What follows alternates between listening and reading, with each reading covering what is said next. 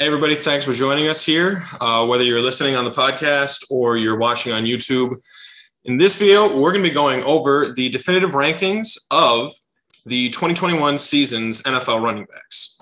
Now, the criteria that we're going to have for this, this one's pretty simple. It's going to be based on talent and production mixed together. So if you have a running back, that is. Christian McCaffrey, who is your favorite running back in the league, you think he's the best, but he missed half the season, he's not going to be placed number one.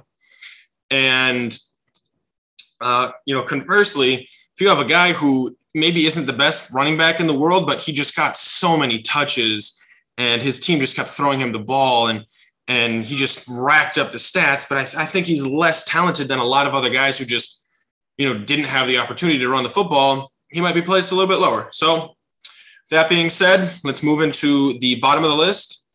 Right here, we've got our thirty through forty-four, or if we're counting down, forty up to thirty.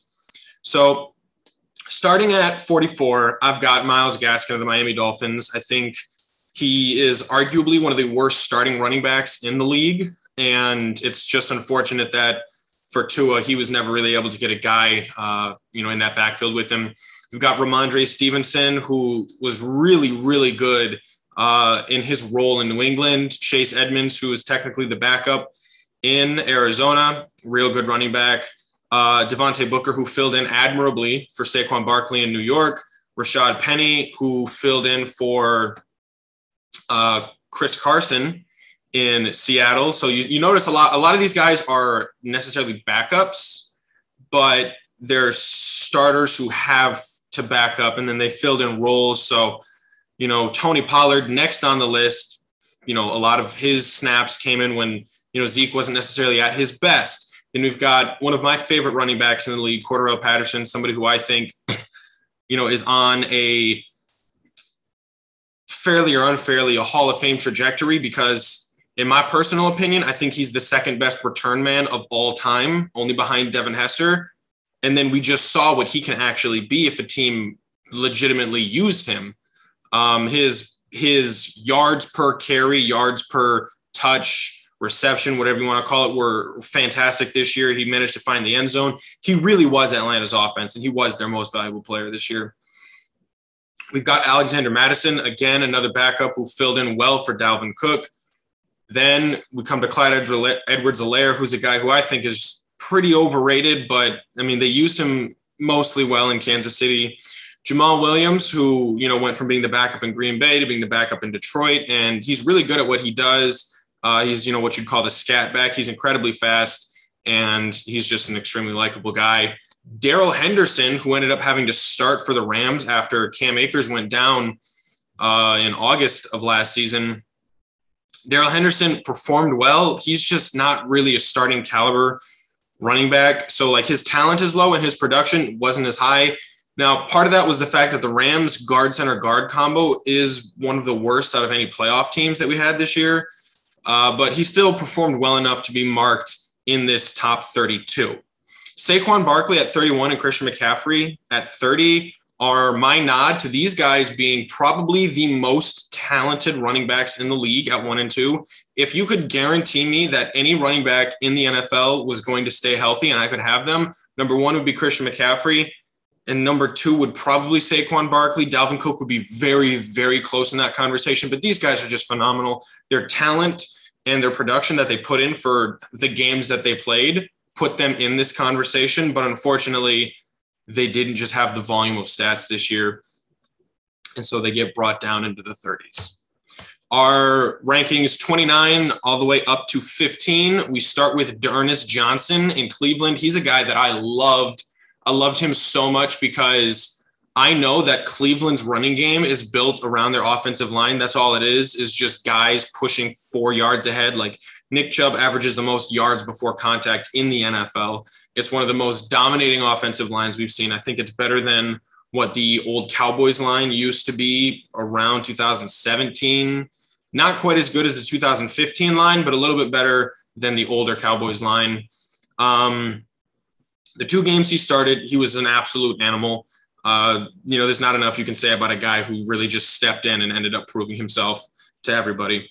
Uh, twenty-eight, I've got Miles Sanders, who, you know, super talented. Unfortunately, he just didn't get to play every single game this year. Michael Carter on the New York Jets, who really started coming along in the second half of the season. He's a really good player. We'll like to, we'd like to see uh, how his career ends up developing, if he can be somebody that New York can actually rely on as a starting running back. Kareem Hunt, who I think has the talent to be a top five running back. He's one of those guys that's up there with Christian McCaffrey, with a Dalvin Cook, Saquon Barkley, you know, all those guys up in there. Kareem Hunt, one of the best receiving backs in the league. It's it's him, it's Alvin Kamara, Christian McCaffrey, and Austin Ekeler. And he's also incredibly fast and incredibly strong at the point of attack. Uh, it's just, you know, he's a backup for some reason. He's the better running back than Nick Chubb, but they use him as a backup, and he wasn't fully healthy. Nobody on really honestly is, but he didn't get to play every game. So this is why he gets stuck back here at twenty-six. One spot above him, James Conner, somebody who played incredibly well this season, found the end zone a ton. And although he necessarily wasn't as effective as you'd want him to be as a starting running back, he did what he needed to do well on a team that is heavy on the pass. Uh, at twenty-four, we've got Devin Singletary. At twenty-three, we've got Mark Ingram. These two guys are really interesting. Devin Singletary had to share a lot of his time Uh, with Zach Moss. I don't think that either of them are particularly fantastic, but Devin Singletary is a little bit better, and the margins are thin. That's why he ends up getting this nod. Mark Ingram, who started the season on the Houston Texans in that really crowded backfield with Phillip Lindsay and David Johnson, ends up going to the Saints after the Saints start losing players. Alvin Kamara goes down a little bit, and he fills in really well. He actually ended up having a pretty good season. I think it was around eight or nine hundred yards, probably not nine hundred, maybe six, maybe six to eight hundred yards, somewhere in there. Sonny Michel, who later in the season for the Rams, because uh, he got traded, I believe it was like during the preseason from the Patriots to the Rams, he ended up filling in really well in what he did. Second half of the season, he really was the starter because Darryl Henderson got hurt on the Rams, and Sonny Michel filled in well. Again, I don't like the guard center guard combo on the Los Angeles Rams, so Sonny Michel's production was slightly limited, but his talent is there. He's, he's a strong downfield running back, and he did what he needed to do. Speaking of strong downfield running backs, A J Dillon at twenty-one is an incredible football player. Uh, I believe his nickname is Quadzilla. He's got just some massive legs, and he's really built for that Green Bay atmosphere. Green Bay, I'd like to see them get their hands on a pass-catching back. Uh, Aaron Jones and A J Dillon aren't really pass-catching backs. They will, uh, just because the opportunity is there, but Uh, no, he he did he did really well, especially filling in for Aaron Jones um, whenever Aaron Jones was out due to injury. James Robinson, a guy who I just think is plagued on being plagued with being on a terrible team. He reminds me a lot of Jay Ajayi and what he used to be on the Miami Dolphins. Just an incredibly, incredibly strong, fast bowling ball type of player. I'd like to see uh, some more happen with him. Unfortunately for him, Uh, personally, the Jaguars drafted Travis Etienne, who I think is a really good running back. Uh, at least he's going to be uh, this next year. So James Robinson might not get his chance in Jacksonville, but I could see a career resurgence for him, kind of like Leonard Fournette had in Tampa Bay versus in Jacksonville, coincidentally. Uh, and speaking of Leonard Fournette, the next two running backs at nineteen are David Montgomery and eighteen, Leonard Fournette. Leonard Fournette, who... he had an incredible season. He's a very good running back, probably a top twelve, uh, just pure talent in the league. Unfortunately, the Tampa Bay Buccaneers never ran the football because Tom Brady was trying to pad his stats and win the M V P this year. So Leonard Fournette didn't get as much attention as he necessarily should have. David Montgomery, he's just on a terrible team with a terrible offensive line and a terrible offensive coordinator. No weapons outside. It's his talent is there. It might be hard to see, but there was just no production. Um, as far as meaningful production. Then we've got Aaron Jones, Josh Jacobs, and Eli Mitchell, all uh, what you might call like part-time starters on decent to good teams. These guys have other running backs in the fold that can kind of take the load off them. And so they're not necessarily ever going to be one of those feature backs, but they're really good at what they do, and they are the best running back in their room. Now we get into the kind of the cream of the crop as far as the best guys outside of the top five from this last season. We've got number fourteen all the way up to number sixteen. So starting there, we've got Javonte Williams, the rookie out of North Carolina, I believe, that ended up going to Denver. We've got DeAndre Swift, the second or third year player out of Georgia on the Lions. These guys are really good. DeAndre Swift is an excellent pass catching back, um, but that's not what we're doing right now. We're just doing, we're just doing straight up running back. Um, and he didn't get to play much of the season. Now, Javonte Williams, he was plagued by another little bit of an issue, and that's, you know, being sat behind Melvin Gordon, who at this point in his career is just a little better. Uh, we've got Ezekiel Elliott at number twelve. He's just past his prime. That's all it is. Uh, Alvin Kamara at eleven. Injuries plagued his season. Otherwise, I mean, he's he's always been a producer. Never one of the top four or five producers, but he's he's up there in talent. Najee Harris at number ten. I don't think he's a top ten running back skill wise, but he had the he had the second most touches in the N F L this season, just behind Jonathan Taylor. And so the production has to speak for itself. Najee Harris had a really excellent season. Uh, guy we mentioned earlier, Melvin Gordon at number nine. He's somebody who I think is probably going to get phased out, and his career is probably going to start going downhill. I wouldn't be surprised if his career takes the Devonta Freeman path, where, you know, at one point he was a feature back, and just, you know, for the fact that new running backs are coming into the league, getting better, he kind of gets phased out. We've got Damian Harris with the New England Patriots at number eight. Now this guy had an incredible season. I believe he's a rookie. I, I don't remember uh, too much about him, but I know that he had a ton of yards. He had a ton of touchdowns, and the Patriots really, really pulled a gem out in this one. Austin Ekeler on the Los Angeles Chargers had a great season scoring the football, receiving and rushing. Uh, is pretty balanced with this guy. He's strong. Uh, he's up the middle. He's not overly fast, but he's good at playmaking. He's one of the best receiving backs in the National Football League, and so I, I respect him by putting him up here. Um, not one of the best pure rushers, but this season just speaks for itself. His production was off the charts, and he got absolutely robbed of a Pro Bowl appearance. It was unfathomable that he didn't make it. And at number six, we've got Antonio Gibson, who is probably just the best offensive player Uh, on a terrible team. It's probably going to be between him and, you know, scary Terry McLaurin. But Antonio Gibson just had a ton of yards and a few touchdowns, and he had a really good season. Now, moving into the top five, we're going to go five, four, three, two, one. And so at the fifth spot from this past twenty twenty-one season is Nick Chubb. He came in second in the league in rushing yards at one thousand two hundred fifty-nine. He had eight touchdowns, which was tied for seventh. He had a whopping five point five yards per rush and sixty-one total first downs.